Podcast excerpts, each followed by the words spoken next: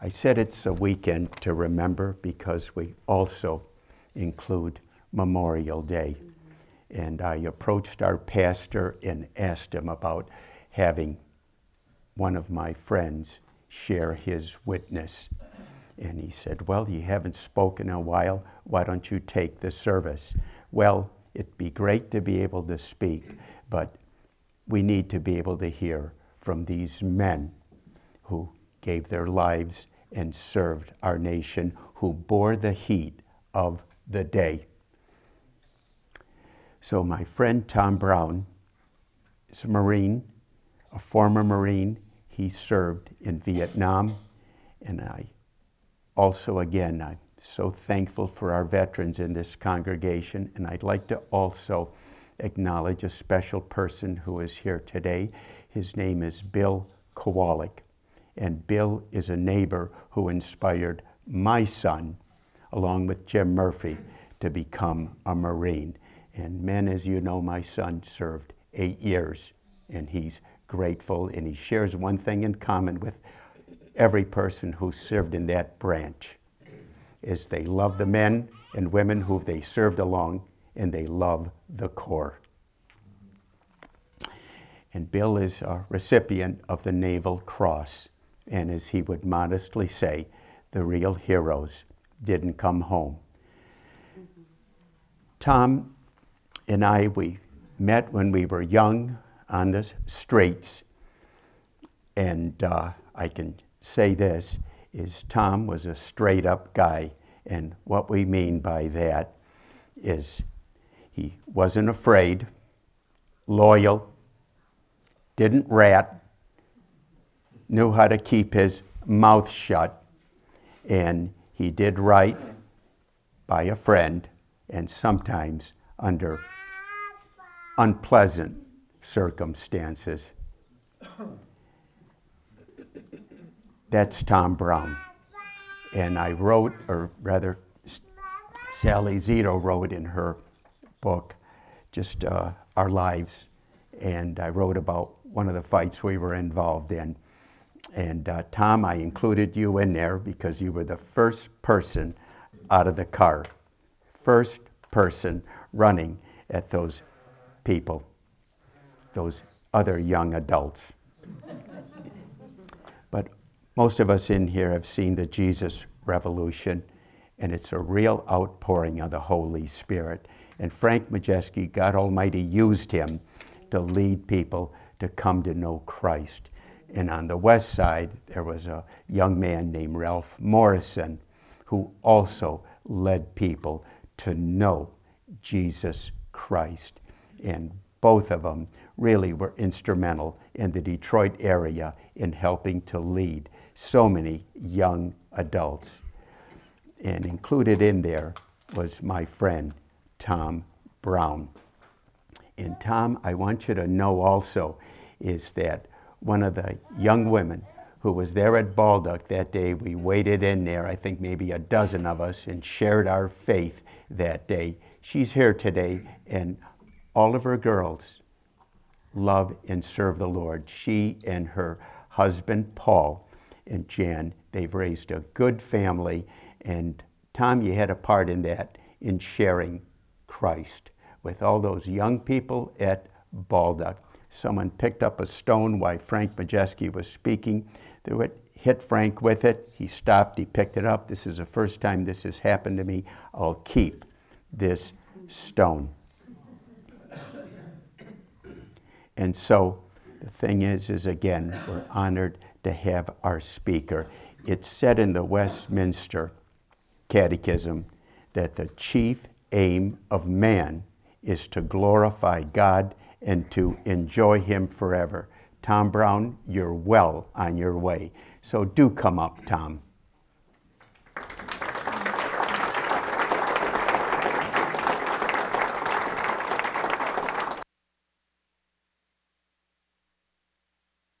Can you hear me okay? Yeah. I'm usually loud enough without the. But uh, that comes from yelling, growing up yelling.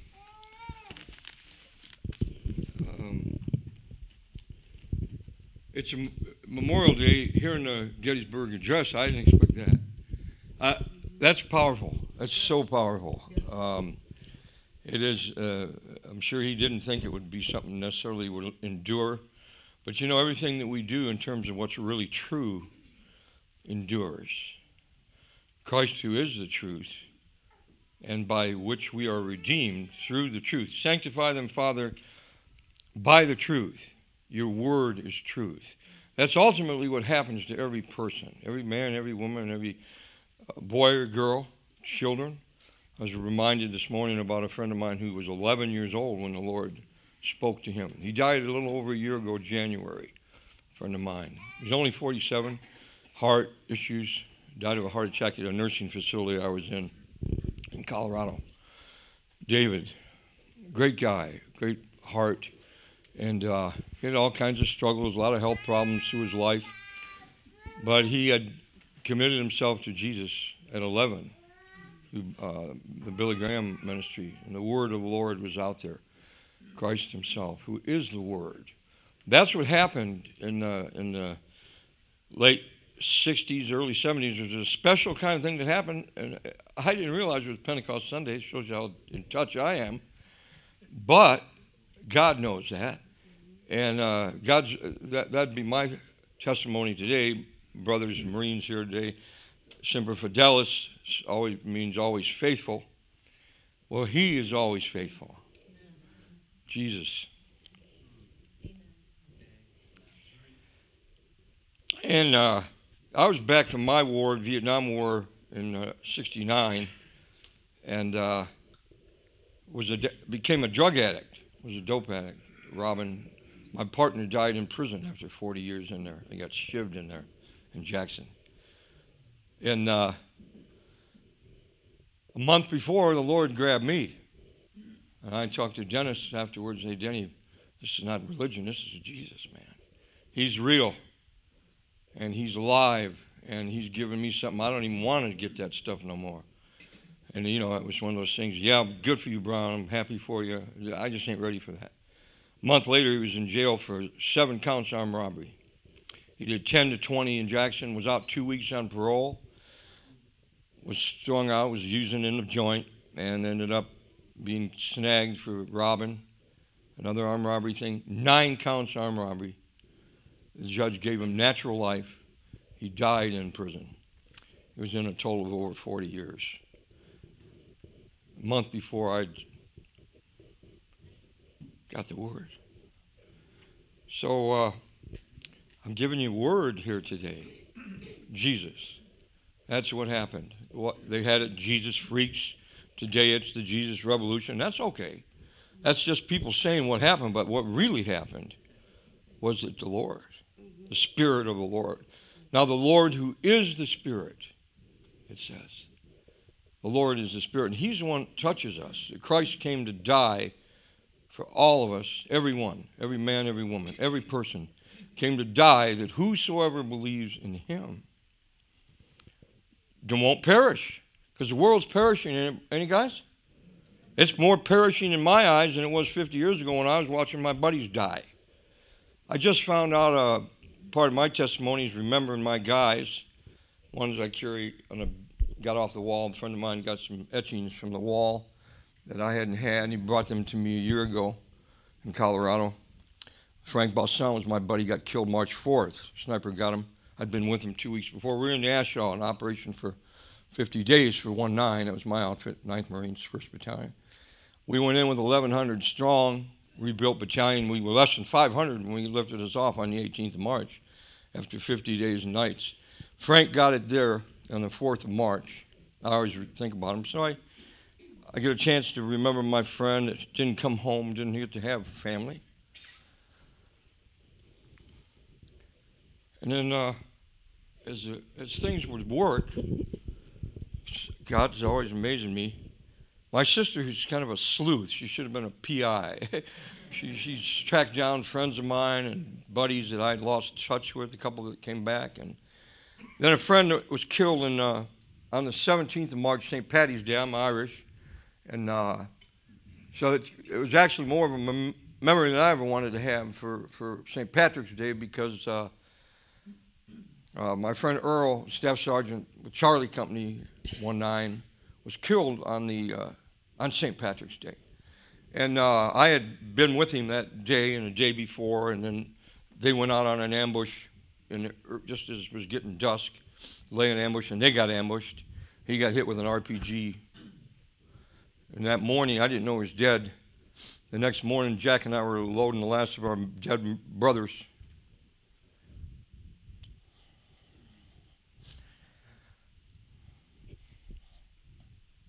I'm not used to this. Um, so, so uh, Jack says to me, Brown, you know who that is? I said, no, man. It was the last guy I carried on the bird, and he was in a poncho. I said, he said, uh, I said, Wilson. I said, oh, God. So uh, he was my last guy put on a helicopter. St. Patrick's Day, memorable day to party. That's what that was. Always was come from a family of drinkers. My dad was a Marine on Iwo Jima, flamethrower man for 35 days until he got blinded. And God restored his sight after about a month. But he, he was a hero, and he had the same thing that was said earlier. All the heroes didn't come home. That's the way we, you know, that's the way we felt. I still do. Heroes. I get that hero stuff a lot. You know, I say, hey, man, I'm here. I got both arms and legs. You get hurt? Yeah, I got hurt a couple times. But uh, look at me. I'm moving. Now I'm fat as a pig because I don't do what I should have done. I'm doing it now. Got about 40 to go. That's not that's no big thing in the big picture. But it is in terms of sharing the things of God and having the ability to move when you could and, and you don't because you won't. So that's getting dealt with, along with oil change, points and plugs and all the other parts, dental. I can eat corn through a picket fence right now. They're going to pull those and give me some dentures. Quote Soupy Sales, who said, If you're true to your teeth, when you get old, they won't be false to you. you remember that? Soupy? You never heard the gospel according to Soupy, did you? You know, well, you did this morning. Thank God we got some humor. I don't know what I'd do without sense of humor. But I wanted to share a poem with you that I wrote back in the late 80s this was, I'll give you a little background. It came out of a situation, we were out in the A Shau. It was a 50 day operation, 50 days and nights for 1 9.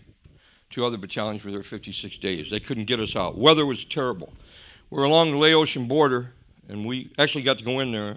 And Nixon okayed. It was the only time, the only time he authorized us to go in over those borders. People went in, but we were authorized. Anyways, uh, it was a horrible time. We, like I said, we lost lots of people, a lot of good friends. Horrible time. I was 18. You think you're a big hard Marine. you look back at them pictures and say, God, who's that kid? Who's that little kid? Skinny. I was 140 pounds probably when I come home because we didn't eat well over there. We went days, five days, almost six without food, three without water in combat. Horrible for our guys that were wounded and then we lost most of them because we couldn't get medevacs. They call it the helicopter war. You couldn't teach us that. There wasn't no help. The birds flew; they were great. I had friends. I ended up having buddies that were chopper pilots and gunners and everything, and but we couldn't get them. The weather wouldn't permit. So we carry our guys who were lightly wounded, who would have lived, come home, and patched up, went on to have life. Didn't come back. Didn't make it, like Earl, Frank, a bunch of others. My buddy went, he was at the wall there two years ago. He said, Brian, you got any names on the wall? I said, Yeah. I said, I'll give you four. And then I don't need no more. But I've got more. Said, uh, so he gave me the names of Frank Balsan from Islip, New York. PFC Frank Balsan, 18, March 4th. 69, killed 54 years ago. It's hard to say that, huh? Talk about 50 years like it was last week. Alex over here, my man, went to high school. Were 15 years old, running the streets in Detroit. Bagley boys. I met a guy a couple weeks ago who knew who that was. Most people don't know Bagley. That was we were, we were kind of a big gang back in them days, in, in the 50s and the 60s. But um, And that's how I ended up in the Marine Corps. Felipe, our buddy, Carlos Felipe Mendoza Lozano, one of the large names on that wall in D.C. Yeah, he got killed, sniper 67. December 67, I joined the Marine Corps, 17 years old. My old man said, "This ain't a good war, Tom." He was he was he was my hero, and he and he was. This guy was. I had a heck of a shadow to follow. Believe me, and I didn't follow it like he did. I mean, he was something. But he was a drinker after the war. He was a mess, and then the Lord snagged him. Alex met him years later, and uh, as a Christian, as a man that followed Christ, and was a great encouragement to people. The Lord did that thing that was called the Jesus movement. Man, it was more than any kind of thing that people put in a paper. The Spirit of the Lord, through the simple preaching of Jesus Christ and Him crucified for our sins, rose again for our glorification, our justification, did everything He did for us. And it's un, it can't be undone. What Christ did was once and for all. I loved hearing that this morning, Alex. Once, you know, one Pentecost, one Calvary, one resurrection. There'll be another. You'll be part of it. And you'll be part of it now. That's, that's what I'm amazed at right now. I'm 72. And uh, it's been washboard road. I mean, ain't to lie to you. I mean, life is hard, man. This world is difficult. Different seasons. You have great seasons, you have great joys, but you have a lot of bumpy road on this world, on this world, man. But Jesus is the he is the one who puts our feet upon the rock, who is Christ himself. There is no rock save our God, and our God is the Lord Jesus Christ. The Holy One, the I am. Emmanuel, God manifest among us. For once and forever, there'll be none like him. There'll be lots of names. They'll be calling Christ and this and that, but it ain't Jesus. It ain't Jesus the Christ and you make sure you know the difference. And you can know the difference. Jesus said to the Sadducees who didn't believe in the resurrection, He said, You do greatly err, not knowing the Scripture nor the power of God. They, they had some faith, they, they understood things about the Scripture. They had a particular brand of religion, you might call it. But they didn't know Him who was the Word of the living God who was the Word in the beginning, creating and upholding all things, this day by the word of his power. He holds your breath in his hands today. And if you want to know the nearness of Jesus, look to him. Christ said, If I be lifted up, I will draw all unto me. And that's what we're trying to do. That's my mission. That, that's, I'm trying, I've been trying to do it for over 50 years, and I haven't done a great job. But now, more than ever, you know, we were used of God. We were wonderfully used of God in Detroit, in Colorado, California. I've had a lot of great things to see. And I've walked in a lot of feces, my own mostly. And I'm forgiven, and I walk in the mercy of God. A dear friend of mine who's been gone many years with the Lord now, Brandon Rimmer, dear brother, he was another veteran, flew in the famous Devil's Brigade. My, my friends, the Kurdorfs, are here today. They knew Brandon real well. Me and Eleanor, we've known each other 54 years, something like that. But Brandon was a fighter pilot for the, the Devil's Brigade. If you read anything about World War II, famous outfit. He was a he was like a spy before we got involved in war over there in Wiesbaden. He told me one time, he said, Man, he said, when you're around them, when they were having their rallies and they were Sieg Heiling, he says, you gave as much gusto as you could muster, man, because they'd, t- they'd cut your throat if you didn't. He was under pressure like that. And then he became a, a pilot and a commando and gave him about every medal you could get except the Medal of Honor. He had buku decorations, all that. And God had his hand on Brandon. His father was a Christian. And he was a wild one, and he wandered out in the, in the garbage for some time, and then the Lord snagged him, woke him up. Like one of the other brothers, Haskell Stone, Jewish brother, rabbi, teacher, brilliant guy, was the main pastor of the church there in Northwest Fellowship in Detroit. I met him a month after I became a Christian. He was scared. He, was, he told Ralph, I don't know that guy. Well, I was helping him move furniture. Well, I just come out of that crazy drug world and, and kicking doors in and a lot of bad stuff. And, and so I, but he, and he could see the street thing. He could see the old, you know, oh, he's a Marine, Vietnam. God, they're crazy. That's all you heard about him, shooting people off rooftops. He never talked about the thousands of guys that came back and became cops and firemen and teachers and everything under the sun, raised families and children, grandchildren. You always heard the bad stuff, and that's the way it works. That's what the world loves. That's why the news sucks, as they say. To use that vernacular, right, guys? The kids, today's vernacular, it sucks. It sucks. It does. It's just I don't watch the news too much. Keep it a little bit. Too much I just get I get PO'd, right? I do. You know, yeah, you ain't supposed to get so upset. My, my son says, Why are you bothered by that Camp Lejeune thing about the toxic water? I said, Because it's the same line of garbage they sold my generation after they. I got chemical burns on me. I've been burying friends from Agent Orange. It's not a myth. And they, they sold it down the river to the people because there's trillions of dollars if they had to re- be responsible to pay. Now it's the toxic water that they've known about for 45 years. When I get pissed off when I heard that, and my son and my daughter, Dad, you know, Dad, you know, I said, all right. I said, but that's why. I said, it's not theoretical to me. Just like that war wasn't theoretical. Well, not to us who were in it. You know, you carry your friends in pieces in ponchos.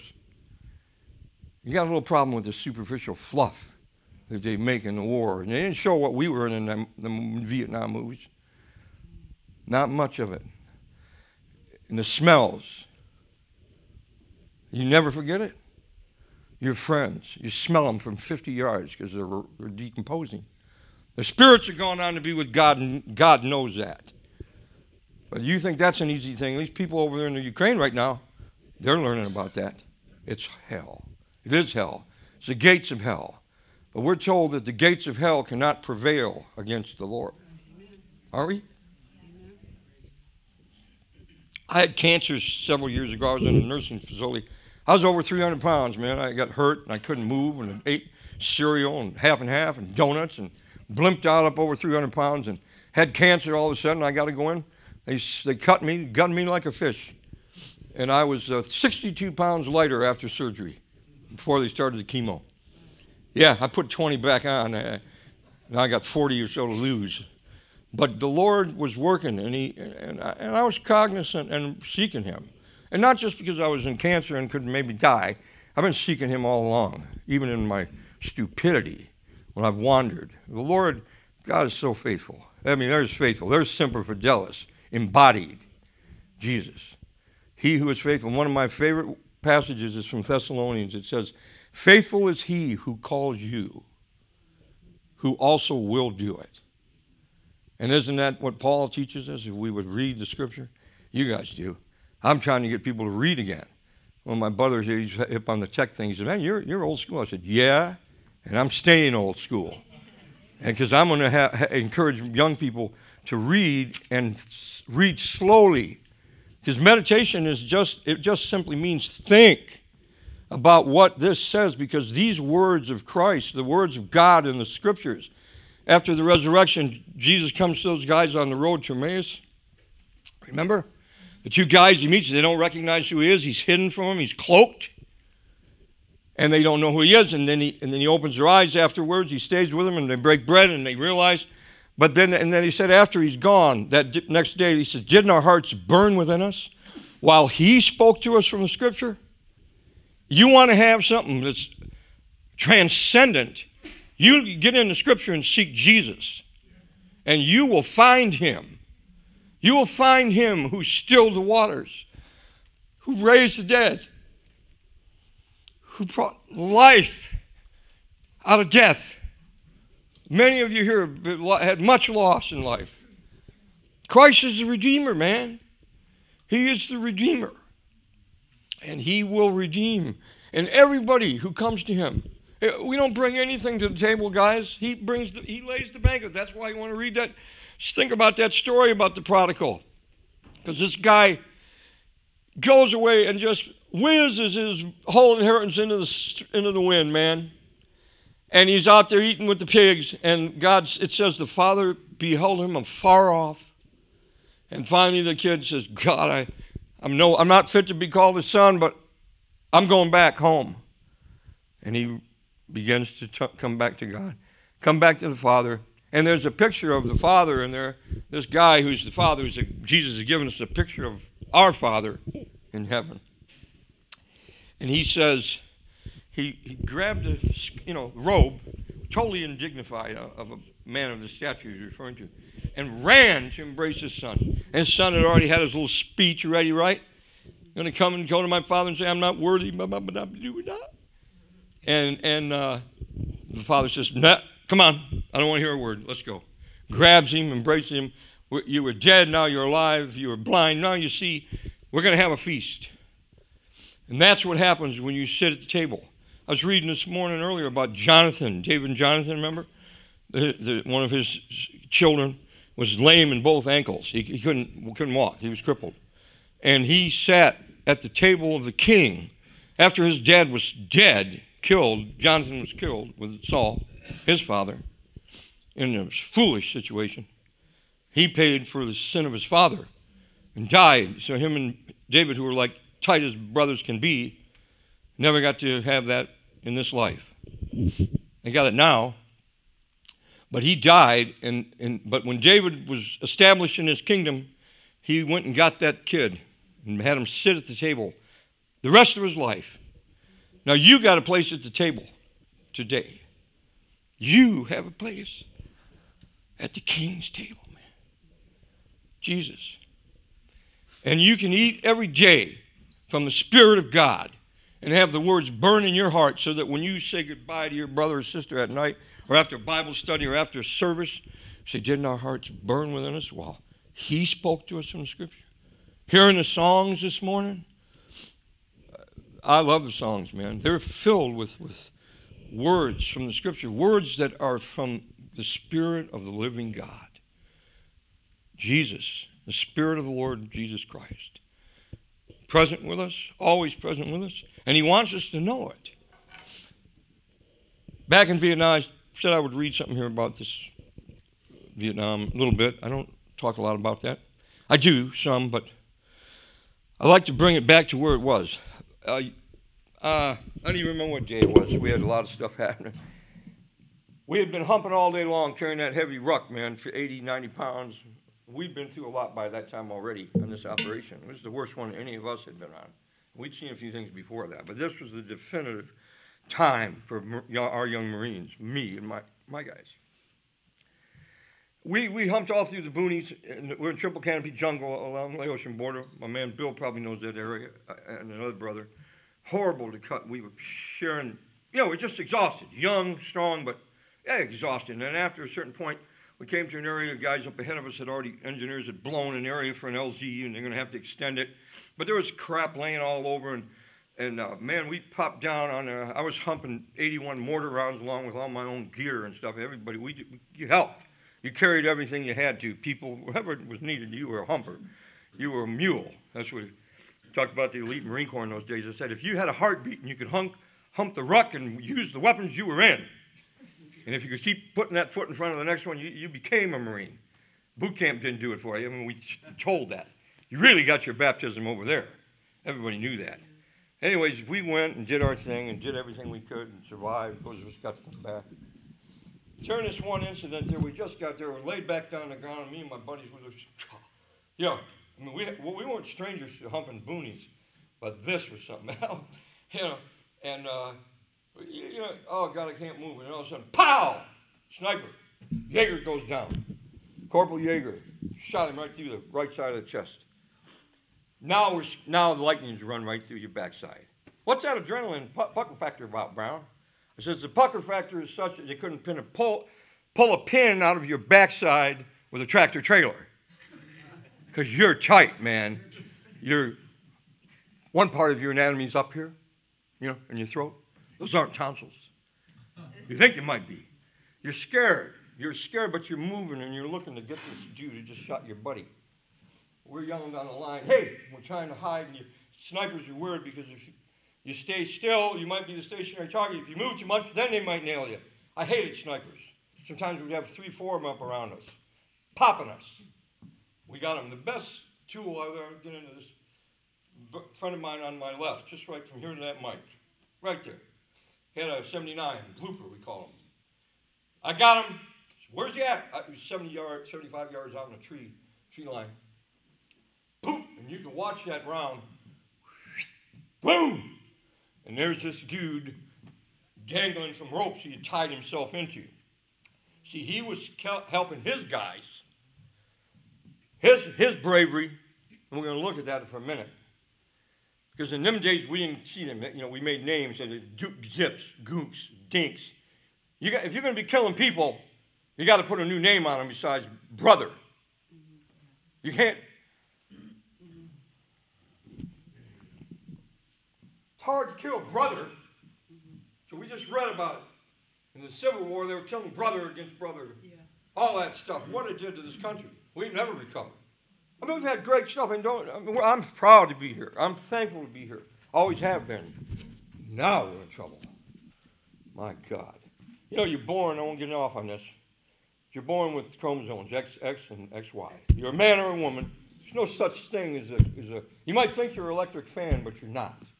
they don't make you an electric fan, does it? There's no such thing as a transvestite. There's men and women, and you feed the nature that God put you to be. And you go back to the Word of God for the truth, and don't compromise it just because some morons have changed laws in this country. Oh, it's just fine. Now, the press came down here, I saw him on a clip not long ago about the gay marriage thing. Oh, come, come, I said, well, I said, what? You're rejoicing now we're happy we can sodomize each other to our heart's content? Is that from God? Never has been, never will be. Getting a little upset, ain't I? It's sick. Now you're going to teach the children. you might think you're a guy, you might think you're a girl. Let's see, we'll, we'll work it out. You're one or the other and get with it. Get back to the truth. Get back to where you once belonged, baby. That's what we got to learn to do. Because if we don't, get into the scriptures and ask God to teach you. And, and, and thank God for his children that, that, that do teach you. The people in the, Sunday school this morning that are giving them little things. Great brother, that brother Haskell Stone, who was the teacher, a great gift, tremendous teacher, one of the best. He, the Jews for Jesus begged him to go move to New York. He said, No, man, I belong in Detroit. He taught at two universities, OCC, and some other places, philosophy. He's a brilliant guy, but he preached Jesus, man. I was with him a lot, and we became very good friends. And uh, he's one pastor I'd seen. He, they'd be meeting in a school out there in the northwest side, and he's going to preach. I mean, he was ready, but he didn't have a word from God that he knew was the Lord telling him to do it. So I don't have anything today, brothers. I saw him do it several times. You guys can sing. Let's sing and praise God. Let's pray. Somebody else has a word, give it. According to that's the way they did it in the New Testament. If we did that more, maybe we'd see that we'd see some of the other people being developed. Anyways, that's one of my little pet peeves with churches.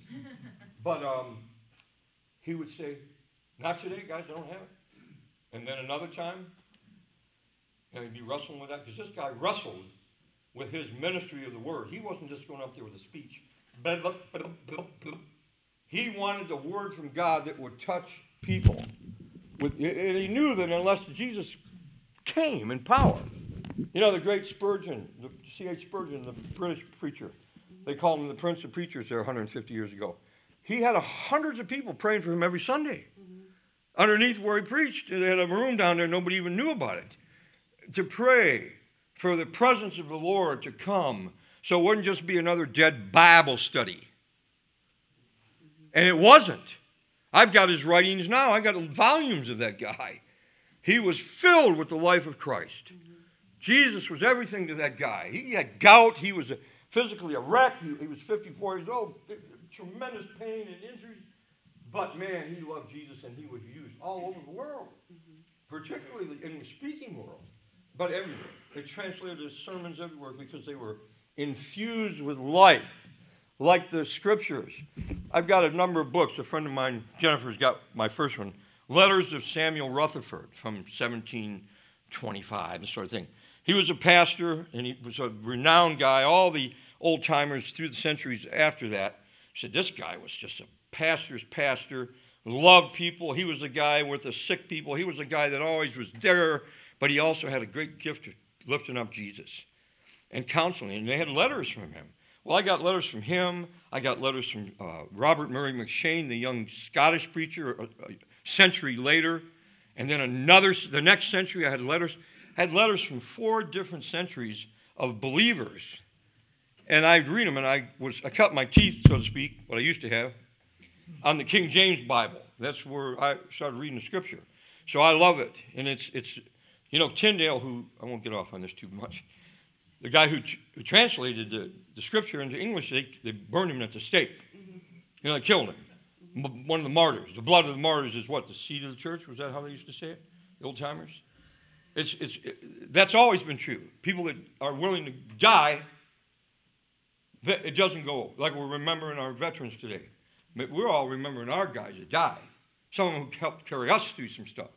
I never forget them guys. And I had a commander, company commander in Nam. I got to be with him and talk to him two weeks before he died. And I'd been talking to him about the Lord for 25 years. Old Fritz Warner, you might know him. He was an old Mustanger. That was in the Marine Corps. They, they, they took good NCOs, staff NCOs in particular, made them officers to lead platoons and companies in that war. And usually the best officers were those guys because they come up through the ranks. They knew what it was to, in our case, burn the burn the shiter. That's feces. We burnt it, you know, in Vietnam. You probably saw it in some of the movies. But you come up from the ground up, and if you're a good person, you become really. They're the, they were the best officers. They were the best leaders. I've heard a lot of negativity about officers in Marine. Man, I knew some fabulous. All time. I knew some jerks, but most of them were outstanding. Just freaking outstanding, brother. Here today, I, I got a buddy who was an officer, Marine with the Fourth Marines that in Connecticut. Bob Kelly was awarded the Navy Cross. He's a friend of mine, man. He was a stand up. A, a good officer is a shepherd. And, and if you're a good believer, you become a shepherd.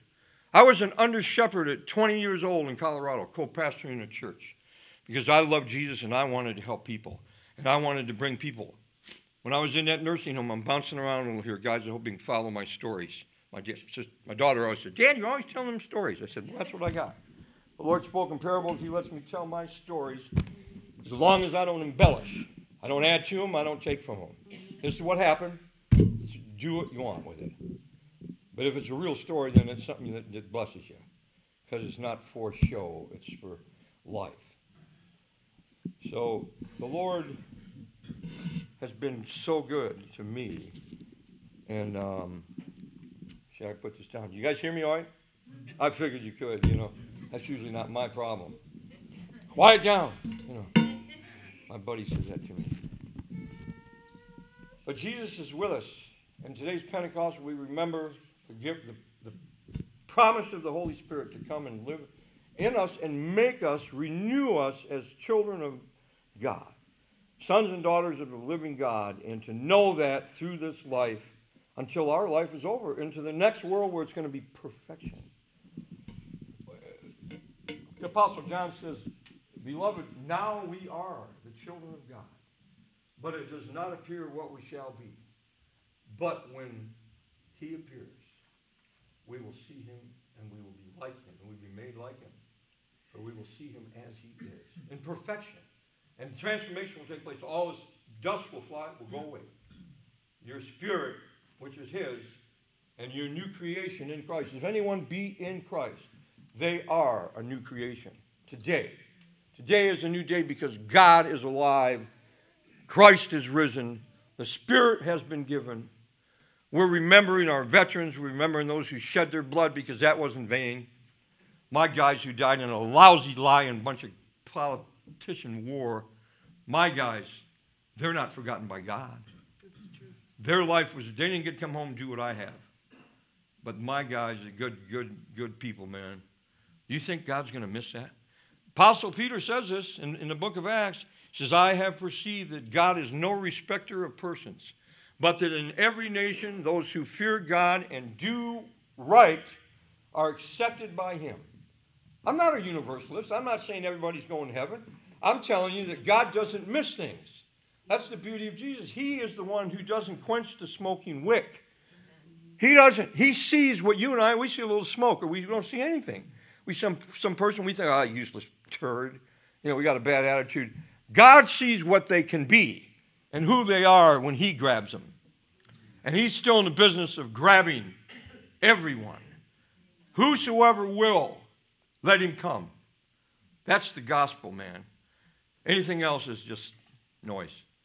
But the word, the trumpet sound of the word of God in Christ and through the scriptures is eternal, is steadfast, and, and endures through all of life that is shaking.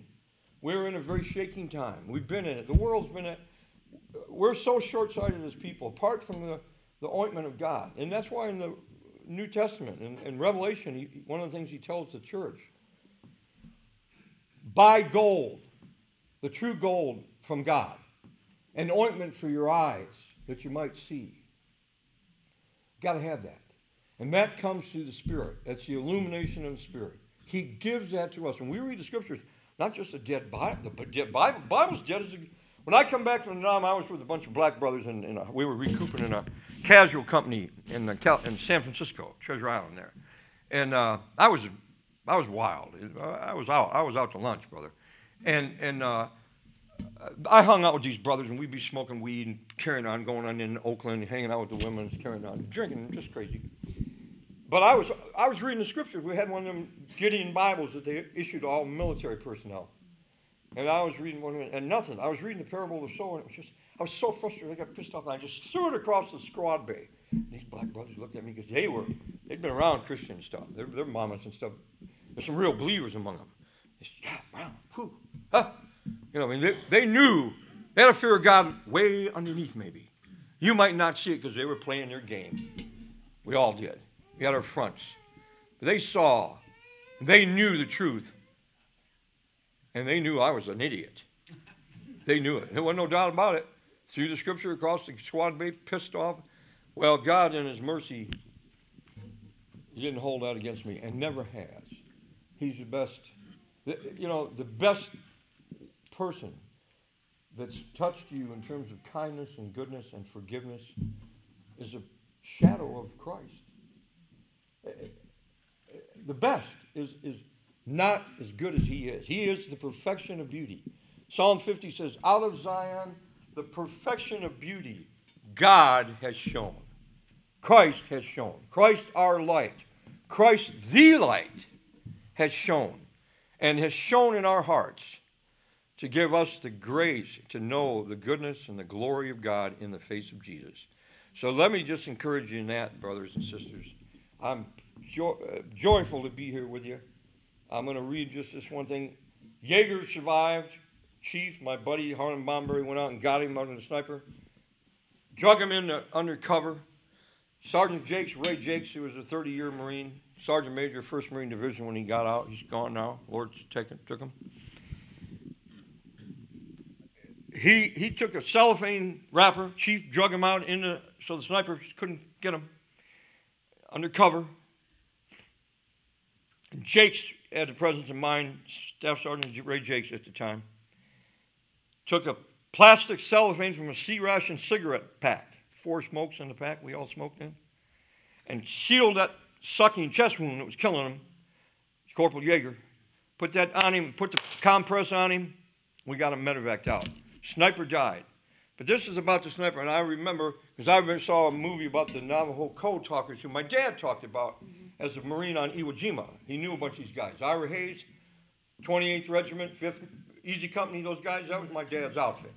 So you, you see how I got to, you know, take off my hat when I'm around my dad. He's gone now so to speak. He, I, my thing was comparatively mild to 35 days as on the Zippo. That's what they called the flamethrower in those days. He was humping the Zippo, and it was the most sought-after weapon in the war because nobody wanted to get cooked. Either side, they saw them tanks, man. You were getting something. Anyways, God snagged him. The old man, Jesus, four months after I came to faith, God grabbed him. And he used to meet with us in the parks there in Detroit He was the only older guy there at the time.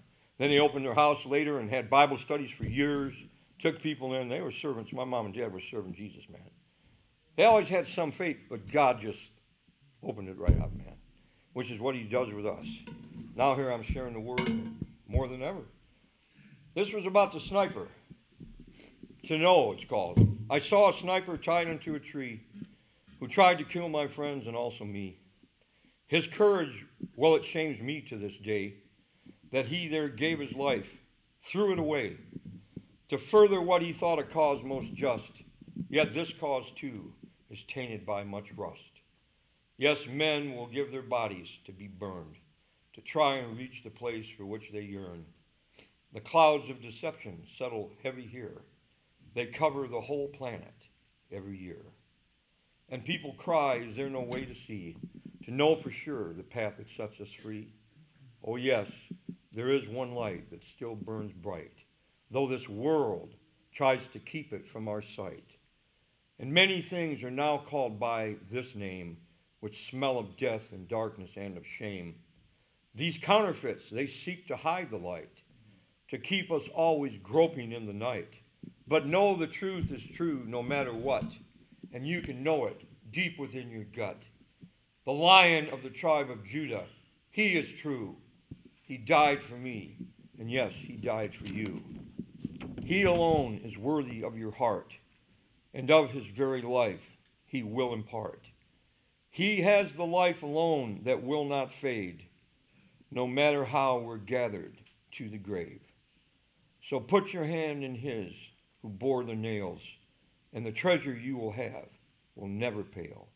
Yes, you can know for sure which is the one. His name is Jesus Christ, God's Holy Son, or the Holy One. I am that I am. Tell him, Moses, I am has sent you. Come to free us from our bondage. It's a great word in the book of Ezra that talks about the Lord sends his people and he, he sends a word to the prophets to the children there. They're in bondage in Babylon. And only about a third of them leave. The of them want to get comfortable even in bondage. One of the strangest questions you ever read in the Bible is where Christ asks a man who's been laying at a pool for 38 years, he can't walk, Do you want to be healed? You imagine some psychiatrist asking somebody that? Do I want to be healed? But see, Christ knew what was in people. He knows that you can get comfortable in the worst conditions and become, you know, better to be with the devil you know than the devil you don't, that kind of thing. That's what people say. It's a stupid thing, isn't it? But that's what people think. And we're, we're all prone to deception. The scripture, that's what this is about. The clouds of deception settle heavy here, they cover the whole planet every year. This is what the Word of God teaches you. The, the, the Apostle John in the epistle, there in fifth chapter of First John, he says, Beloved, the whole world lies in wickedness. Isaiah says, Brothers, sisters, darkness covers the earth and gross darkness the people, but the light of God will rise upon you and has rose upon you in one place. And Christ with us. Christ in you, the hope of glory. Jesus in you. That's a reality. That's not a theory. That's not a cosmic consciousness thing. That's fact. He came into our world. He came unto his own, and his own received him not. But to as many as received him, to them he gave power to become his sons and daughters. Today, I mean, I'm not, I'm not hesitating to say that to you. Some of you already know that, but it's a, it's a progressive thing through life. You might have it more as you get older, not less. I'm in a body that's going down. I'm on the backside of the mountain now for as long as God wants me. But in the meantime, I got company. I got Christ in me. I got Jesus, man. And I don't deserve it. Nobody needs to tell me that. But God is good. And God is true, though every man be a liar. God is true. He is the truth. He's everything it says the way, the truth, the life. And in Him we have abundant life. And, and Jesus is the one who gives us a picture of life and what the world. John 10 is where Christ says, talking about the powers of darkness, which control this world, by the way. It's not the powers of men. That's why we pray for people in office, even though I want to grab one and slam his head against the wall. I do. I'm not going to lie about it. God says, well, pray for him. Because if he goes away from this life unrepentant, he's got serious problems. What he's got here is nothing. That, that, that, that judgment of God is true. It's going to be, it's not going to change because we don't believe in God. I don't believe the Bible. Doesn't matter. The truth is the truth is the truth. And if you want the truth, you come to Christ. You come to Jesus, and he will teach you and establish you and make you a burning and a shining light in spite of yourself.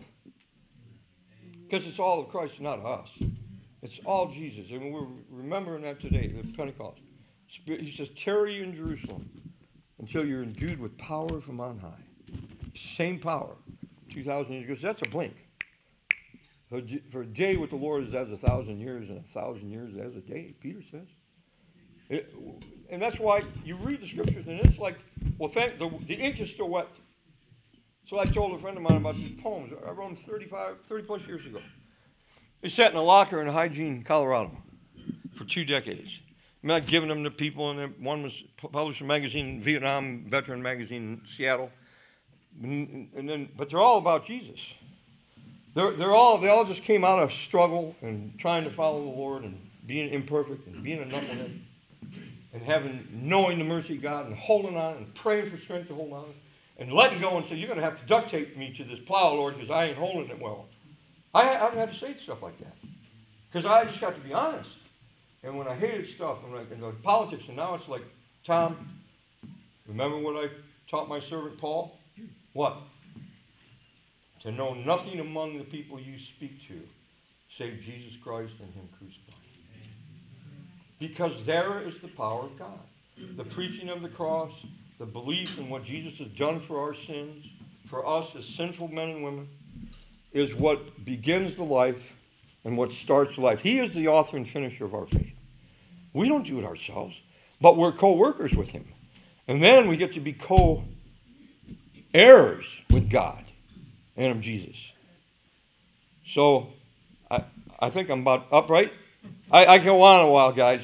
It's been a while since I did this, but I. So we got some poems here. We don't sell them. Gave some here when I was here before. They're being republished. I'm not in a hurry to get that done, but they're just things of the Word. You, if you know the Scripture, you read those, you'll see where I was crying out to God. Is really how they came out. The story, you know, 20 years after the war for me, you know, that was 20 years later. I remembered the sniper. And I saw it in a different perspective, like the code talkers. That one brother, and Nick Cage was the sniper that carrying, you know, they were watching over the code talkers, Navajo, Native Americans, and their language. They could, they never did break that code, by the way. No, they didn't. And, uh, but one of the brothers, when they're walking down the road before the end of it, uh, he says, um, he says, man, 50 years we're probably sitting down with the Nipponese drinking sake with them, shooting someone else. You well, you don't know the Vietnamese people were our allies during the Second War for four years against the Japanese.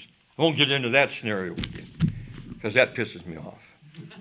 Yeah, because we were lied to about a lot of things, straight up. And we bought it. And like good Marines, and, and especially with our dads being those guys, we went. My dad said, That's a bad scene there, bro. He didn't want to see me go over there. He couldn't go to the airport when they took me to, to go.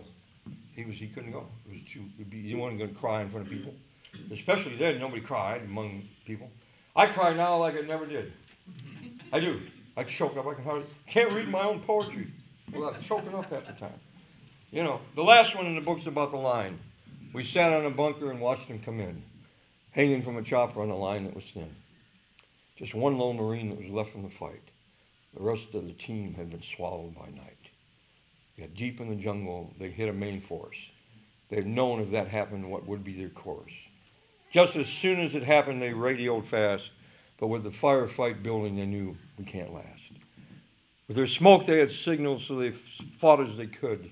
They were losing ground quickly, had the smoke done its good. When they heard it above them, the choppers had come, but two of the four would no longer see sun. Choppers were blazing, the fight would be won, but the third man was down, and his battle days done. A line then was dropped for the one lonely man. The rope burns didn't matter, nor the tearing of flesh. He was holding that lifeline as if it was his breath. Yeah, that man on the chopper, that one lone Marine, I can still hear him saying, Save me, save me. Our Lord, like that lifeline that was dropped from the sky, came willingly down and he knew he would die. And the pain and the sorrow didn't matter, you see, because he knew if he did it, he could save you and me. We've been given a lifeline in this life's battle zone, and if you grab onto it, he will carry you home. We won't have all the answers this side of the grave, but one day we will from the one who can save. Yes, one thing I will tell you our lifeline is here. And even in this place, he'll sweeten your tears. Life here, it's passing, it's passing so fast. Please grab on to this lifeline before he goes past. That's the last point. Thank you, guys. Thank you so much, Tom. And as we are completing this uh, this morning, it's been good to be together. It's been good to hear that voice, that voice of someone who is, again, knows life and death, and he points to life. Choose life. And it all began one evening, just going to a, a meeting, and Tom stood up and just said, Can you tell me how to get rid of this hatred inside of me? Because things build up, and that's one thing about us humans, is wherever humans are, garbage debris builds up. Wherever we are, whatever continent. But the one thing that day, Tom stood up and just asked, Can you tell me how to get rid of this hatred? And they circled around him and prayed with him, and he just only prayers he knew was, God, help me, forgive me. I agreed with the people that are praying over me, and God Almighty transformed his life. And it begins with speaking. It has been and always will be a one on one transaction between ourselves and God. And if you'd like to do that today, would you bow your heads with me and follow me in this prayer of committing our lives to the Lord? Heavenly Father, just pray it in your heart. I come to you today. And I believe in you. And I believe that your Son died on the cross for me. I don't understand it in all its entirety, but I want to. And so I ask you, Lord Jesus, to enter into my life and forgive me of my sins and wash me clean. Give me a new heart. I ask for a new heart today. And Lord, like you did with that man Tom, will you lift up all the things inside of me that keep me down, that burden me, and I can't change about myself. Help me to become more like you and guide me, Lord, to become one of your children from this day forward. And I ask these things, Father, in the name of the Lord Jesus. Amen.